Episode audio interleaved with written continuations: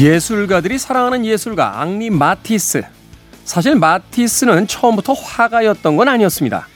성인이 될 때까지도 미술과 예술에는 전혀 관심이 없는 변호사였죠. 변호사 시험에 합격하고 고향에 돌아와 바쁘게 일을 하며 지냈던 마티스는 어느 날 여름 휴가를 떠나게 되는데요.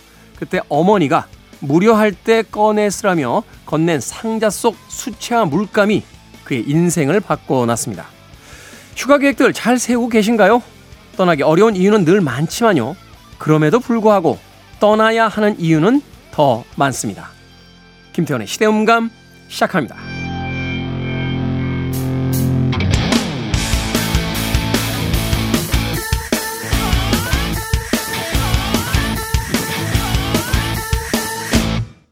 그래도 주말은 온다. 시대를 읽는 음악 감상의 시대음감 김태훈입니다.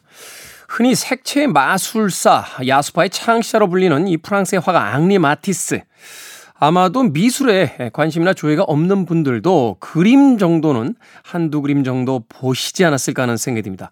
이 앙리 마티스는요, 어, 예술가들이 사랑하는 예술가로도 아주 유명한 화가이기도 한데요. 앤디 워홀은 당신은 무엇이 되고 싶습니까? 라는 질문에 마티스가 되고 싶습니다. 라고 대답을 했고요.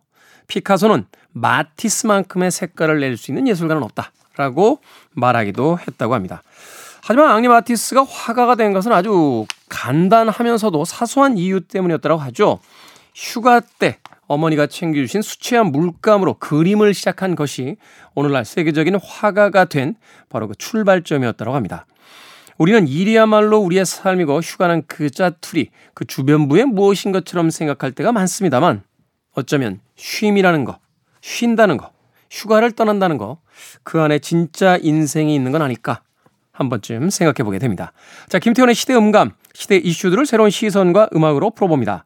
토요일과 일요일, 일라드에서 낮 2시 5분, 밤 10시 5분 하루에 두 번 방송이 되고요. 한민족 방송에서는 낮 1시 10분 방송이 됩니다. 팟캐스트로는 언제 어디서든 함께 하실 수 있습니다.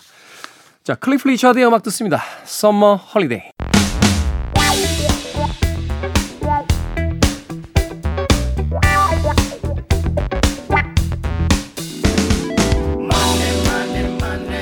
한두 살씩 어려진 나이만큼 경제 감각도 프레시하게 깨워보는 건 어떨까요?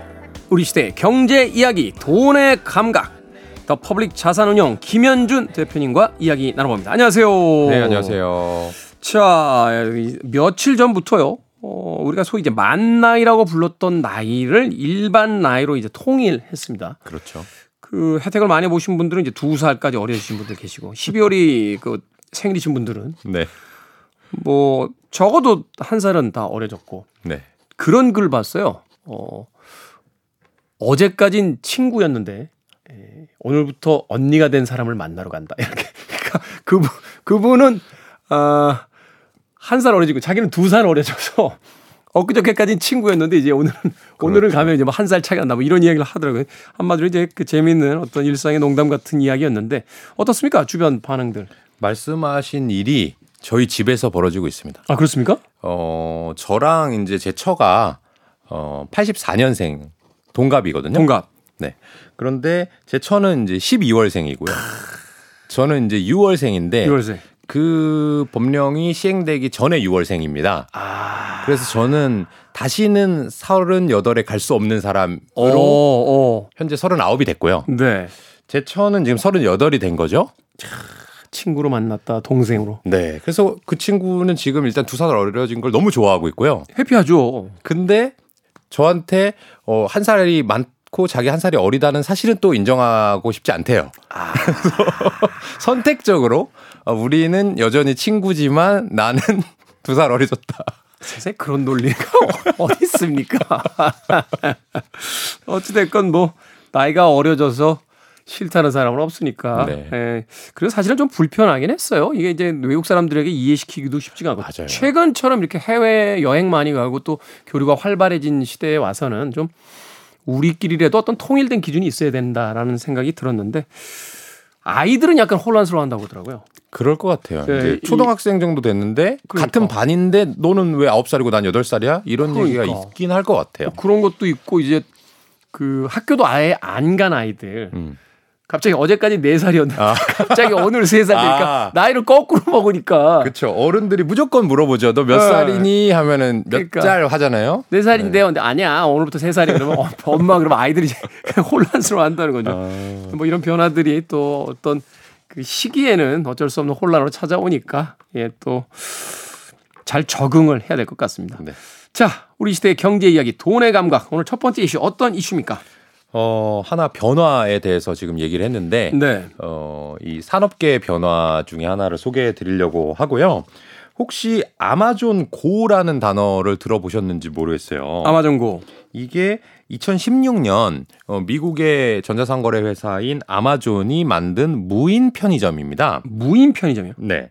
편의점. 네. 음. 근데 요새는 우리나라에 무인 상점이 되게 많이 생겼어요. 많죠, 우리나라도. 네, 편의점도 있고요. 실제로 아이스크림 가게 같은 게 요새는 맞아요. 무인으로 맞아요. 예. 되어 있는 거죠. 그런데 그거랑은 이제 좀 다르다고 어, 이해를 하셔야 되는데 우리가 이제 무인 상점에 가서 구매를 한다면은 어, 들어가서 물건을 고르고 그거에 있는 바코드 같은 거를 네. 실제로 키오스크에 우리가 다 찍어가지고 음. 결제를 하는데 결제를 받아주는 점원만 없는 그런 상태가 일반적이잖아요. 그렇죠. 우리도 마트에서 그 무인으로 우리가 바꿔도 직접 찍고 계산하고 가잖아요. 그렇죠. 그런 매대가 많이 늘고 있죠. 네. 그런데 아마존 고는 그거보다는 훨씬 혁신적인 매장인데요. 매장에 들어가서 물건을 고른 다음에 그냥 나오면 끝납니다. 음. 그러면 계산은 어떻게 해요? 이렇게 물어보실 수가 있는데 내가 사전에 등록한 결제 카드가 있어야 되고요. 네. 그 아마존은 미국 사람들은 대부분 쓴다고 봐야 되니까 카드가 당연히 등록이 돼 있겠죠. 네. 그러고 물건을 집어 들었습니다. 예를 들면 생수를 집어 들었어요. 그러면 여러 대의 CCTV가 보고 있는 거예요. 아, 김현준이란 애가 들어왔는데 생수를 집어 들었네. 근데 나갔어? 그럼 생수 700원이야. 바로 결제시키는 거죠. 어, 들고 나가면. 네. 아, 이게 그러니까 안면 인식 그 기술처럼 상품 자체를 그 입력시켜 놨다가 네. 여러 개 이제 그 CCTV가 이제 기술이 발달돼 있으니까 네. 장바구니에 들어간 물건들을 다 체크를 하다가 네. 그걸 뭐 다시 돌려놓으면 계산이 아니지만 그렇죠. 그걸 들고 나갔다. 그러면 네. 바로 계산. 구매한 걸로 인식하고 결제가 바로 돼버리는 그러니까 우리가 뭐 매대 앞에서 결제를 줄 서서 기다려야 되는 그런 필요성이 없어지는 음, 음. 혁신적인 거고요. 이거를 아마존은 Just Walk Out 그냥 걸어 나가라 라고 하는 표현의 기술이라고 명명했습니다. 네. 그래서 이게 2016년이라고 말씀드렸잖아요. 이때 우리나라에서도 CCTV를 만든다는 회사들이 주가가 엄청나게 올랐어요. 맞아요. 앞으로 모든 매장에는 CCTV 한두 대가 아니라 수십 대가 들어갈 걸? 아, 이게, 이게 이 이슈였구나. 그, 그니까 몇 년 전에 형들이 사라고 그랬어요. CCTV를. 아이 사라고 네. 상당히 이제 주가가 많이 올랐던 그 회사가 있었는데 근데 뭔 이슈 때문인지 몰랐는데 이 이슈였구나. 그러니까 제가 어제 말씀드린 것처럼 이세 줄을 써봤으면 알 텐데 뭔지 모르고 아 CCTV 그러니까 저는 그렇지 CCTV가 점점 더 늘겠지. 그냥 그래서 아 이게 이 이슈가 있었구나. 구체적인 이슈가. 그렇습니다. 아, 그리고 어, 실제로 우리나라의 이제 유통 강자인 이마트 신세계 그룹도 이 기술과 비슷한 기술을 이용해서 어, 무인 매장을 어, 몇 군데 출점하기도 해서 상당히 이 이슈를 끈 적이 있거든요. 네. 그러면서 아마존이 5년 후에 2021년까지 매장을 3,000개까지 공격적으로 확대한다고 발표까지 했었습니다. 네. 어, 왜 갑자기 5년 전 얘기를 지금 하냐 이렇게 그러네요. 오해하실 분들도 계신데 2023년 현재 아마존고 매장은 늘지 않았고요. 오히려 줄어들고 있습니다. 그러니까요. 사실은 뭐 이게 일반적이라면 최근에 어떤 드라마나 영화에도 반영이 됐을 거고 또이 그렇죠. 아마존 고에 대한 걸 가지고 이제 국내에도 이런 식의 이제 매장이 들어온다. 우리나라 지금 세계 최첨단이고 제일 유행이 빠르잖아요. 그렇죠. 어, 그러니까 이제 바로 어떤 시스템에 대한 복제 같은 게 있었을 텐데 그런 게 없단 말이에요. 벌써 7년이 지났는데 어. 주변에서 잘 보기가 어렵죠. 네. 어, 왜 그랬을까를 이제 복기를 해보면서 어, 말씀을 드려보겠습니다. 처음에는 당연히 신기하니까 네. 사람들이 많이 방문을 했는데 어, 시간이 지나 보니까 어, 우리가 편의점에서 들어가서 결제를 하는데 많이 기다려 본 적이 별로 없으시죠? 없죠, 별로. 보통 많아야 한두 명이 앞에 있고 결제하는데 한 사람당 몇 초면 끝나잖아요. 워낙 편의점의 숫자가 많으니까. 네. 네. 그럼 뭐 미국도 마찬가지고요. 그렇죠. 그러다 보니까 어 이게 계산이 이 정도 편리한 게 중요한 게 아니고 물건이 싸야 되고 유통이란 자고로 음, 음. 물건이 싸거나 또는 거기만 있는 코스트코처럼 구색이 특별한 이게 유통의 본질이란 말이죠. 그렇죠. 근데 그 본질은 해결이 잘 안 된 채로 이 결제의 편리함만 만들어 놓으니까 방문객들이 어 나 굳이 아마존 곳까지 찾아가지 않아도 되는데 그냥 주변에 있는 매장 가도 되는데 이렇게 생각을 하면서 방문객이 줄어들었고 여기가 되게 저도 쇼킹한 지점인데요. 어, 아까 이제 디제이님께서도 그러셨어요. 아 이런 기술이 상당히 뛰어난 게 있었구나라고 말씀하셨는데 네. 그 뒷단에 상당히 재밌는 일이 있습니다. 이 Just Walk Out 기술이요.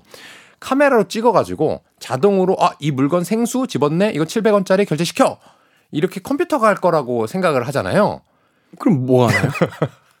이게 참 재밌는 게 어, 인도계 직원을 1000명을 채용을 합니다. 아, 이게 사람이 그걸 이제 카메라를 보면서 이- 체크를 하는 거예요, 일일이? 그래서 아니, 그게 뭐야? 그러니까 이 그렇다고 해서 아마존이 끝까지 이렇게 저비용 인력을 사용해서 하려고 한 건 아닌데 알고리즘이 초반에는 완벽하지 않으니까 어 인건비가 싼 나라인 인도에다가 외주를 줘서 아 우리가 이렇게 했는데 너네 다시 한번 확인해라고 하는 일을 계속 하다 보니까 방문객이 늘었으면 괜찮았을 텐데 방문객이 줄어드는데 이 인도인 천 명이 이것만 쳐다보고 앉아 있으니 비용은 많이 들 거 아니에요. 그래서 아 결국에는 이거 당장 우리가 안 되겠구나. 사람이 없으면 알고리즘도 잘 이렇게 고도화가 안 되잖아요. 그래서 아마존 고가 지금 이제 축소 일로를 겪고 있는 정말 어 웃음이 날 수밖에 없는 그런 이면이 있었더라고요. 아니. 그럼 매장에 직원을 그냥 한 명 놓지. 왜, 왜 그거를. 그러니까 이제 1000명으로 시작을 했다가 900명, 800명, 700명 줄이려고 했겠죠. 네. 근데 그게 이제 어 본인들이 생각한 만큼 빠르게 이제 정착이 안 됐던 것 같고요. 제프 베조스 아저씨 정말 실망인데요. 예? 정말 항공 우주 항공 산업까지 뛰어드셔서 제가 굉장히 존경하는 분 중에 한 분인데 너무 실망인데요. 이거 이거를 도장을 찍어 주셨단 말이죠. 이런 이런 이런 방식의 사업에 야 참 대단하네요. 음. 그래서 제가 요 얘기를 드리면서 어, 투자자 여러분들께 어, 알려드리고 싶은 건 뭐냐면 기업의 본질 에 우리가 집중해야 된다. 아까 말씀드린 것처럼 소비자가 유통 매장에 가서 원하는 게 뭘까? 어, 난 점원이랑 마주치기가 싫어. 또는 결제가 지금 10초 걸리는데 0초 걸렸으면 좋겠어. 음. 이런 니즈일까? 아니면 어, 나는 물건이 좀 쌌으면 좋겠어. 아니면 어, 나는 이런 어, 컵라면이 여기에만 있었으면 좋겠어. 일까 생각을 해보면 음. 당연히 후자인 거죠. 근데 여러분들이 투자하실 때는 보통 항상 새롭고 화려한 시대의 변화에 주목이 되게 마련이에요. 그래서 CCTV 주식도 많이 올랐던 거고요. 네. 근데 하지만 어 우리는 항상 투자라는 게 기업의 본질을 알고 그 본질 가치 대비 저평가돼 있을 때 돈을 투자하는 게 돈을 넣는 게 어 안전한 투자라고 하는 것을 음. 이번 기회를 통해서 네. 전 세계 가장 혁신적인 회사도 이렇게 변화를 겪는구나 하는 것을 통해서 알 수 있었습니다. KBS에서 할 표현은 아닐 수 있겠습니다만 전문용어로 이제 삽질을 한번 한 거죠. 아마존에서 그런 게 있어요. 그 식당에 가 보면 그 음식점에 가 보면 그 편의성을 위해서라고 이야기하면서 이제 그 키오스크 음. 하고 이제 사실은 이제 테이블마다도 태블릿을 놔서 메뉴를 이제 고르고 주문을 하게 하는 방식들이 있어요. 그렇죠.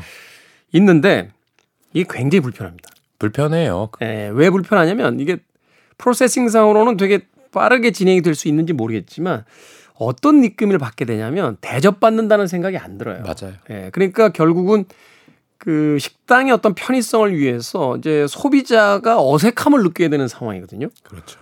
그러니까 그 음식점이 웬만큼 어떤 변별력이 있지 않고서는 그렇게 잘 안 가게 되더라고요. 그렇죠. 예, 차라리 사람에게 직접 얘기하고 그 어떤 어떤 또 디테일이 있을 수 있잖아요. 네. 또 물어볼 수가 없고. 그렇죠. 예, 그러니까 사실 그게 가장 중요해요. 물어볼 수 없다는 거. 맞아요. 맞아요. 그러니까 사실은 좀 과연 이 기술이 기술이 있다라고 해서 다 쓰는 것만이 능사인가 그렇죠. 아, 하는 생각을 해보게 되는데 이 스티브 잡스가 만들어냈다라고 하는 이 스마트폰도 결국은 이 터치 스크린 기술이라는 게 80년대에도 이미 있었던 거거든요. 오. 어.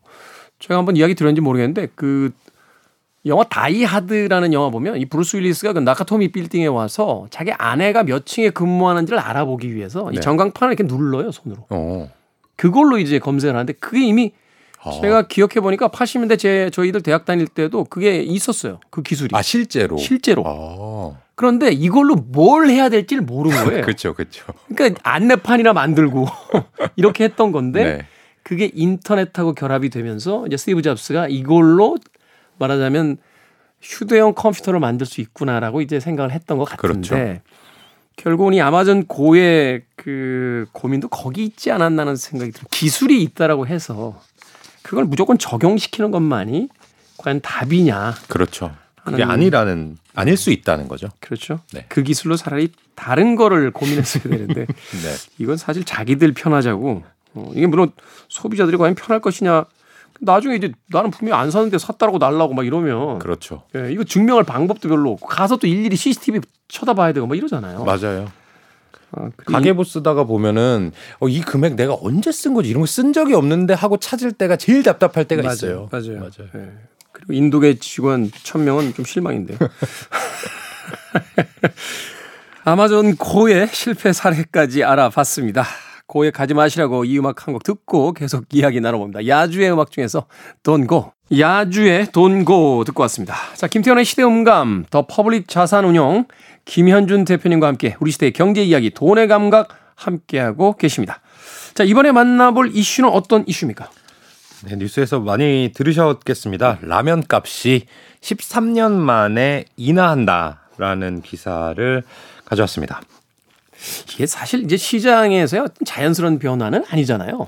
그렇죠. 어, 이 정책적으로 지금 물가를 좀 인하시켜야 된다, 안정시켜야 된다라고 하는 어, 의지가 있고요. 그 의지에 따라서 이 시장과 소통한 그런 결과라고 볼 수 있는데요.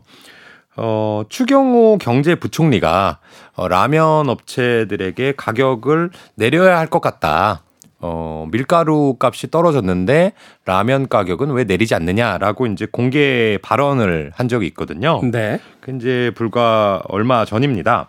어, 그때 이제 라면 업체의 반응은 그랬습니다. 어, 국제 밀 가격 떨어진 거는 아는데 우리는 국제 밀을 바로 사오는 게 아니고 우리나라의 제분 업체로부터 이 밀가루를 사는 거다. 그런데 이 밀가루 가격은 떨어지지 않았으니까 라면 가격을 내릴 수 없다라고 이제 반박을 한 거죠. 네. 그랬더니 직후에 농림축산식품부가 나서서 주요 제분업체 7군데와 간담회를 열고요. 어, 밀가루 가격 하락 인하를 요구를 했습니다. 그리고 어, 결과적으로는 CJ 제일제당을 비롯한 제분 업계가 어, 다음 달부터 밀가루 가격을 5에서 10% 내리기로 밝혔고요. 네. 그 얘기가 나오자마자 이제 농심을 비롯한 이 라면 업체들도 주요 라면 제품의 가격을 인하하는 것으로 어, 발표를 했습니다. 이 라면 값이라고 하는 게요. 저도 아마 어, 시댐감에서도 얘기한 적이 있을 것 같은데요. 어, 밀가루 가격이라든지 식용유 가격, 뭐 봉지 가격 이런 것들이 많이 오르면 어, 그것을 일종의 핑계 삼아서 어, 제품 가격을 인상한 다음에 그런 원재료나 부재료 가격이 나중에 떨어진다 하더라도 제품 가격을 다시는 내리는 경우가 드물다. 그래서 거의 없죠. 어. 그렇죠. 네. 저희가 본 기억이 어, 거의 없고요. 이번에 네. 기사에 따르면 13년 만에 어, 처음 있는 일이라고 합니다. 그래서 어, 이렇게 이례적인 일이 일어났을 때 어, 우리가 주목해야 되는 것은 뭘까 한번 말씀드려보려고 하는데 이참 재밌는 거는요. 라면 가격을 인하했으면 그 회사가 어, 가져올 수 있는 매출액과 이익은 줄어들 거잖아요. 그렇죠. 그런데 그 발표한 직후에 농심이 어, 우리 제품 가격 내립니다라고 발표한 직후에 주가는 갑자기 상승했어요. 왜 그러죠? 그 전까지는 지지부진하다가 그 발표를 기다린 것처럼 올랐는데요. 이거 나 알 것 같아요. 어, 이게 이제 소위 주식 투자하시는 분들 주식 시장에서 쓰이는 용어로 이야기하면 네. 아, 불확실성의 아. 제거. 아, 맞습니다. 어, 맞아요. 그죠? 네. 네, 확고해졌으니까. 그렇습니다. 제가 이제 그 말씀도 이제 드릴 것인데 이 먼저 기업 가치 측면에서 보자고요. 네. 기업 가치 측면에서는 코로나19 이후에 이 라면 회사들이 가격을 내린 건 최근이지만 그 전에 이미 올려왔단 말이에요, 계속해서. 많이 올려왔다. 네. 10% 이상 가격을 올렸어요. 근데 이번에 5% 정도 일부 품목을 하락시키는 거니까 한 1, 2년 단위의 긴 호흡으로 보면 실제로 라면 업체들의 기업 가치는 올라갔다라고 볼 수 있고요. 장기적으로 보면. 네. 그리고 어10% 올렸다가 5% 내렸으니까 어느 정도 결과적으로 올라갔는데 밀가루 가격은 실제로 떨어지고 있단 말이죠. 그렇기 음. 때문에 이 회사들이 벌어들이는 이익도 어, 늘어날 거다. 여전히 브랜드 가치가 있는 이 식품 업체들은 어, 소비자에게 가격을 떠넘긴다고 하는 가격 전가력을 충분히 가지고 있다. 아직까지는 그러니까 라면 가격이 저도 이제 관련 기사 봤는데 한 50원 정도 싸졌더라고요. 네. 그 정도 싸지긴 했는데 이제 밀가루 가격이 더 떨어질 요인이 있으니까 뭐 지금 당장은 라면 가격이 떨어져서 매출 규모가 줄어든 것처럼 보이지만 이후에 이제 밀가루 가격이 더 떨어진다고 봤을 때 플러스 마이너스 해서 이익 폭이 더 늘어날 요인이 훨씬 더 있다. 그렇죠. 이렇게 판단하는 거죠. 네. 어. 그게 이제 장기적인 기업 가치 측면에서 주가가 뭐 크게 떨어질 요소는 아니었다라고 음, 음. 보는 거고요. 어, 투자 심리 측면에서 보면은 이게 어, 가격을 내린 것은 이제 며칠 전의 일인데 이 추경호 경제부총리가 이 얘기를 한 시점부터 가격 인하를 발표하기까지 한 1, 2주간 그때 제일 불안해요. 계속 주가가 약세. 그게 이제 말씀하신 불확실성인데, 어, 정부가 이렇게 얘기를 했어? 그럼 라면 가격을 내릴 수도 있겠네? 음. 물론 안 내릴 수도 있지만. 네. 근데 내릴 수도 있는데 이게 5% 내릴까? 10% 내릴까? 20% 내릴까? 걱정이 된단 말이죠. 그렇죠. 그러면 투자자 입장에서는 아 이거 어떻게 될지 모르는데 지금 굳이 이 주식을 갖고 있을 필요가 없으니까 어 조금 확실한 주식으로 갈아타거나 아니면 일단은 현금화 했다가 아 그래 확인이 된 다음에 투자해야지라고 하는 심리. 요것이 이제 음, 불확실성이고 요 불확실성이 이번에 제거가 됐기 때문에 어 그래도 안정적이야 나는 이 정도 기업 가치면 투자할 만해 하는 사람들이 다시 주식을 샀다고도 볼 수 있고요. 네. 또 하나는 사전에 그 불확실성이 있는 국면에 어 이거 한 10%는 내릴 것 같은데라고 추정하는 사람이 많았다고 가정을 해보면 네. 그 이상 주가가 떨어졌을 거잖아요. 그렇죠. 근데 실제로는 어 5%밖에 안 내렸네. 거기에다가 안 내린 라면들도 몇 군데 제품군이 있거든요. 그렇죠. 어 그러면 이게 전체 다 내린 건 아니고 미미했네. 라는 그래서 일종의 가격 인하에 대한 걱정이 선반영돼 있었던 주가라서 음. 어 발표하기도 전에 주가는 떨어진 거고 오히려 발표를 하니까 주가가 오르는 그런 거꾸로 되는 모습을 보여드렸고요. 네. 어, 여러분들은 다시 한번 이제 가슴에 새겨야 될 것이, 어, 아무리 좋은 기업도 비싸게 거래되면은 하락할 음. 수 있고, 제 아무리 나쁜 상황에 있는 기업이라 하더라도 투자자들이 이미 마음이 떠나서 외면받고 있다면 다시 오를 기회가 항상 생긴다. 그래서 음. 어떤 것도 영원한 것은 없으니까 어, 포기하지 말고 네. 그 상황을 지켜보자라는 말씀을 드리겠습니다. 참 주식이 이래서 어려운 것 같아요. 이게 단순하게 어떤 수학 등가의 그 방정식 같다가도 어떨 때 보면 이게 철학적인 문제도 있고 그렇죠. 심리학이 또 들어가고 단기적, 중기적, 장기적으로 보면 요소가 다 이렇게 복합적입니다. 네. 그래서 이제 장기 투자를 하라고 그 이야기하시는 분들이 뭐냐면 그런 사소한 변수들에게 크게 영향받지 않으려면 결국은 장기로 가야 정답입니다. 예, 그래야 이제 이것이 이제 등락의 어떤 폭을 우리가 예측해 볼 수 있다라고 이제 그렇죠. 이야기 하시더라고요. 근데 그게 말이 쉽지 됩니까? 네. 자, 음악 한 곡 듣고 와서 어, 계속해서 나머지 오늘 경제 이슈 또 만나보는 시간 가져보도록 하겠습니다. LeBlanc and Carr의 음악 중에서요. 아, Falling 듣습니다. 김현준 대표와 함께하는 돈의 감각. 자, 이제 마지막으로 어, 만나볼 경제 이슈. 어떤 이슈입니까? 아, 조금 어, 가슴이 아픈 네. 어, 복잡한 이슈를 말씀드리려고 하는데요. 어, 라더견 일당 사태라고 많이 들어보셨죠? 이게 그 6월 얼마 안 됐잖아요.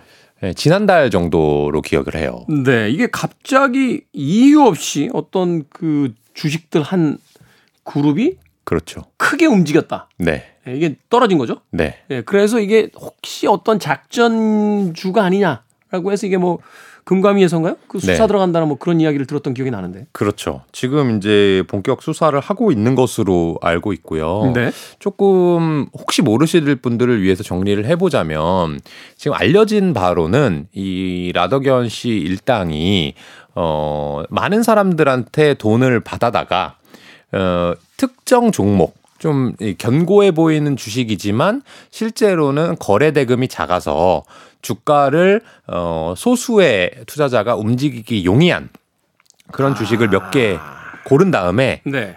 일종의 폰지 방법으로 주식을 사고 다시 다음 사람 돈으로 또 사고 또 사고 자꾸 이렇게 해서 계속 주가가 오르는 것처럼 보이게 한 다음에 음. 점점 많은 분들한테 도- 손을 벌려서 네. 어 내가 돈을 벌어줄 수 있어 이 주식 봤지 이게 몇 년 동안 계속 오르기만 했잖아라는 방법으로 이제 어 사기를 벌였다라고 하는 게 이제 혐의점이고요 아직 이제 수사가 진행 중이기 때문에 제가 어떤 혐의가 실제로 있었는지는 정확히 아직은 알 수는 없습니다. 네. 그런데 그 일이 있고 또 얼마 안 지나서요.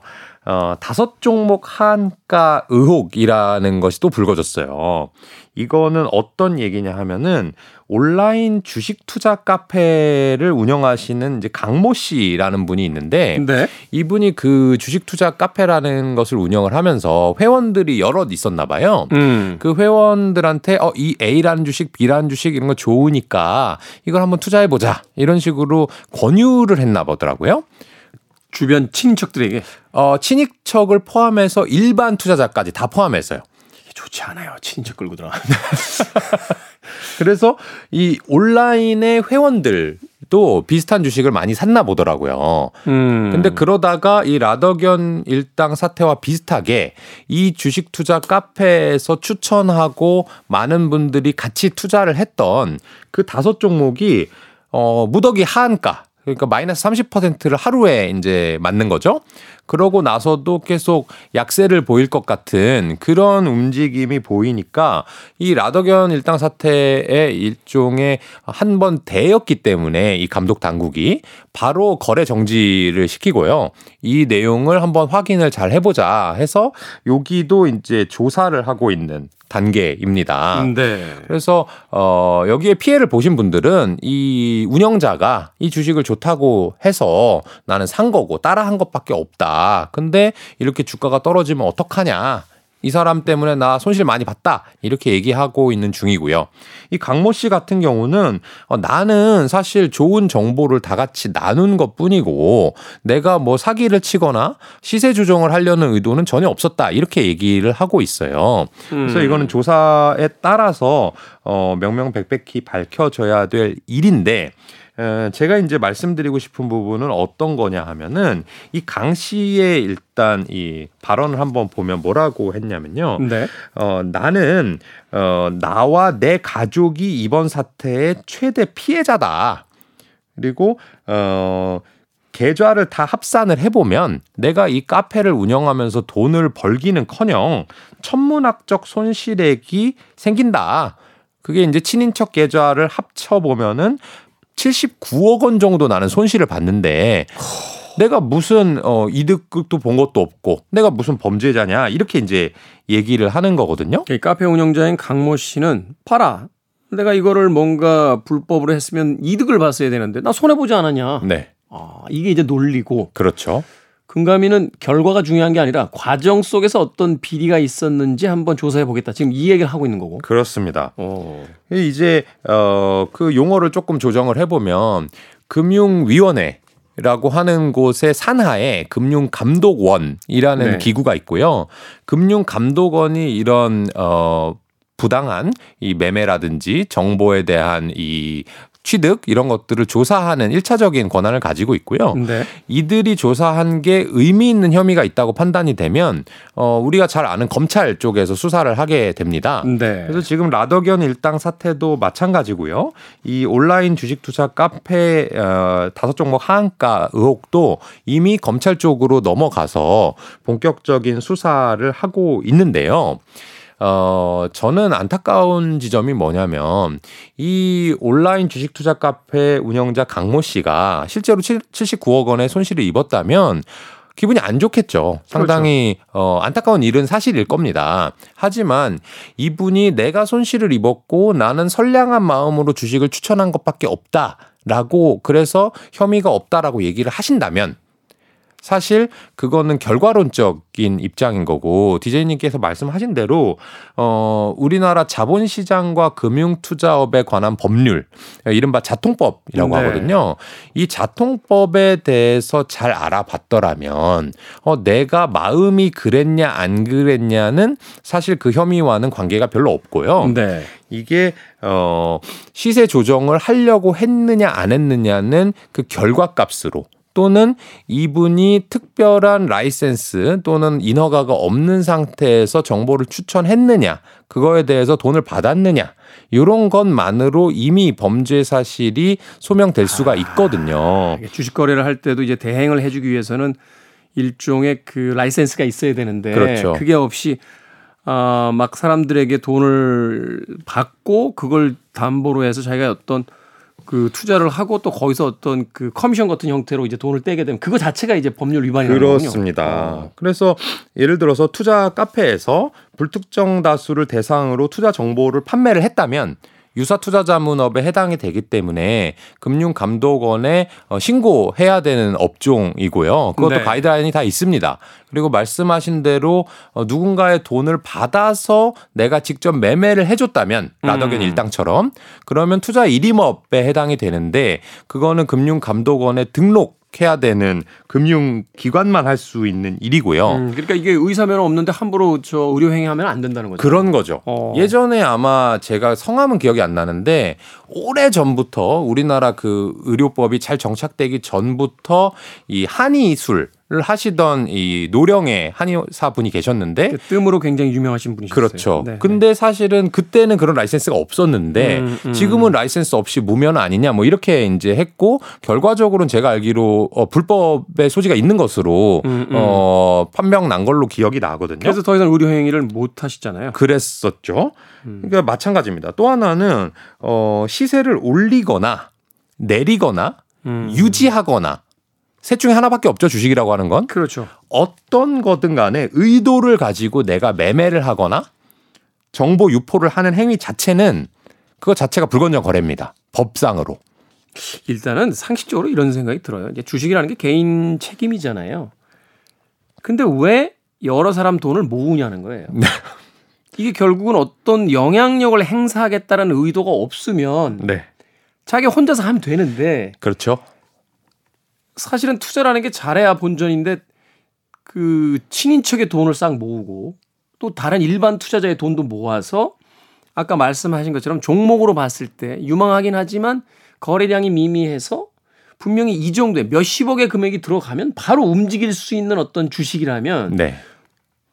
이건 뭔가 좀 느낌이 쎄한 거죠. 그렇죠. 어. 당연히 주식이라고 하는 건 돈을 벌어야 되는 거고 네. 돈 번다는 건 시세가 오르는 건데 음. 시세가 오를 것을 기대하고 내가 그 주식을 사고 파는 거는 당연히 합법입니다. 그렇죠. 근데 시세가 오르든 내리든 유지하든 어떤 의도를 가지고 다른 사람의 돈 또는 다른 사람의 돈을 움직이려는 의도로 뭔가 행위를 하는 것 자체는 대부분 불법으로 간주되거든요. 음. 근데 이 강모 씨라든지 라더견 일당이 정말 나쁜 의도를 가지고 했다면 정말 큰 범죄자인데 그렇지 않은 가능성도 분명히 저는 아직 남아 있다고 보고 네. 특히나 이렇게 수사를 받고 계신 분들을 제외하고 여러분들 청취자분들 그리고 청취자 주변에 있는 분들 또는 청취자분들께 뭔가 영업을 하고 광고를 하려는 그런 금융기관 또는 유사투자 자문업자들 보면 그분들이 이 정말 윤리 그다음에 법률에 대해서 어, 상당히 높은 수준의 의식을 가지고 어, 선행적으로 음. 내가 나를 통제하고 있느냐 아니면 어, 돈만 벌면 되지. 어, 이거는 어, 나는 몰랐는데 어, 나는 나도 잃었는데 나는 좋은 마음으로 했는데 라고 하는 것이 어, 실제로는 현행법과 맞지 않는다는 사실을 알았더라면 그런 피해 또는 어 이런 억울한 일을 발생시키지 않았을 것 같거든요. 내 마음이 좋았던 나빴던 그건 중요한 게 아니라는 거죠. 법률 위반 행위냐 그리고 그렇죠. 그것으로 실제로 어떤 영향을 미치려고 했던 그런 어떤 의도성이 발견이 되느냐 이제 이게 그렇죠. 중요한 거니까. 그렇습니다. 아. 우리가 이제 뭐 오늘도 제가 여기 자가용을 타고 왔지만 차를 타고 가다가 내가 누구를 치여야지 저 사람 다치게 해야지라는 의도를 당연히 안 갖고 운전하지만 하더라도 치여서 누가 다치면 그거 자체가 어 결국에는 법률에 저촉될 가능성이 높잖아요. 그렇죠. 그런 거랑 비슷하게 어 이런 건 알고 있잖아요. 왜냐면 음, 우리가 음. 도로교통법에 대해서 어 그런 사례도 많고 어 이렇게 해야 되는구나 알지만 이 주식에 대해서는 여러분들께서 너무 이제 쉽게 생각하다 보니 그 관련 법령에 대해서 이해하지 못하거나 또는 이해조차 떠나서 뭔가 있는지도 모르셨던 분들이 음, 많으실 거예요. 음. 그래서 이번 기회에 아 나는 피해 안 봤다 다행이야 넘어가야지가 아니라 어 내가 하고 있는 매매는 또는 내가 어딘가 누구한테 돈을 맡기거나 정보를 받는 사람이라면 어 이게 올바른 것인가 한 번쯤 어, 다시 생각해 볼 만한 그런 상황이 되었으면 좋겠습니다. 전 잘 모르겠어요. 이런 투자 카페에서 과연 돈을 얼마나 벌어주는지 모르겠습니다만 일단 저는 배포가 작아서 그런지 몰라도 그 이제 10만 원, 20만 원이 아닐 거 아니에요. 어, 그렇죠. 비싸겠죠 아마도. 최소한 뭐 몇백에서 몇천만 원 정도는 되는 금액일 거고 네. 더큰 금액을 이제 그 투자하시는 분들도 계신데 그걸 어떻게 남한테 맡깁니까? 아니 김현주 대표님처럼 그 공식화되어 있는 어떤 투자 기관이라면 사실은 뭐 그거야 그 회사의 어떤 수익률이라든지 이런 걸 이제 보면서 어떤 내 나름의 어떤 그 기준을 가지고 이렇게 돈을 맡길 수도 있겠습니다만 마치 은행에다가 이제 현금 맡기는 것처럼 네. 이제 인터넷 카페에 사실은 이런 그, 어, 사건들이 굉장히 많았잖아요. 많아요. 많아요. 그런데도 끊임없이 이런 사기들이, 물론 이 사건은 아직 수사 중입니다만, 이런 종류의 사기들이 계속해서 일어나고 또 계속 일어난다는 건 거기다 계속 돈을 넣는 사람들이 있다는 건데. 네. 그렇죠. 이 당하시는 분들 그리고 당한 다음에 저랑 이제 어떤 연유를 통해서건 상담을 하시는 분들을 보면 그분들이 어 정말 내가 돈을 많이 벌어야 되겠다 이런 투자를 하려고 하는 마음이 아니고요. 뭔가 정말 다급하신 분들 있잖아요. 내가 이 돈을 가지고 꼭 천만 원을 더 벌어야 돼. 지금 그렇지 않으면 뭔가 큰일 나. 또는 오히려 사기를 당하면 더 뭔가 복구를 해보려는 그런 마음이 사실 그런 연약한 마음을 뚫고 들어와서 이런 어 범죄가 발생하는 거고 그분들을 노리는 거잖아요. 그러니까 이제 퇴사한 뒤에 그 이 퇴직금 같은 금액 그렇죠. 금, 돈을 가지고 이제 뭔가 좀 수익을 만들어야 되는 분들이라든지 네. 혹은 다른 데서 손해를 좀 보셨어요. 쉽게 얘기해서 아내 몰래 지금 아 맞아요. 손해를 좀 봤는데 이거 빨리 복구해야 되는 또는 뭐 맞아요. 아이들 결혼 자금이나 이런 걸로 투자했다가 손해 보고 나서 이거 빨리 복구해야 되는 많아요, 분들. 많아요. 이런 분들이 이제 사실은 이런 유혹에 흔들리기 쉽다 하는 이야기를 해 주셨습니다. 세상이 참 아이러니하죠. 돈이 필요한 사람들이 더 취약해지고 돈을 네. 더 잃기가 쉬운 그런 구조가 되어 있다는 거. 자, 돈의 감각 김현준 대표님과 함께 오늘도 경제 이슈에 대한 이야기 나눠봤습니다. 고맙습니다. 고맙습니다. 저도 끝 인사 드리겠습니다. 오늘 끝곡은 크리스 아이삭의 Wicked Game 듣습니다. 편안한 하루 되십시오. 지금까지 시대음감의 김태훈이었습니다. 고맙습니다.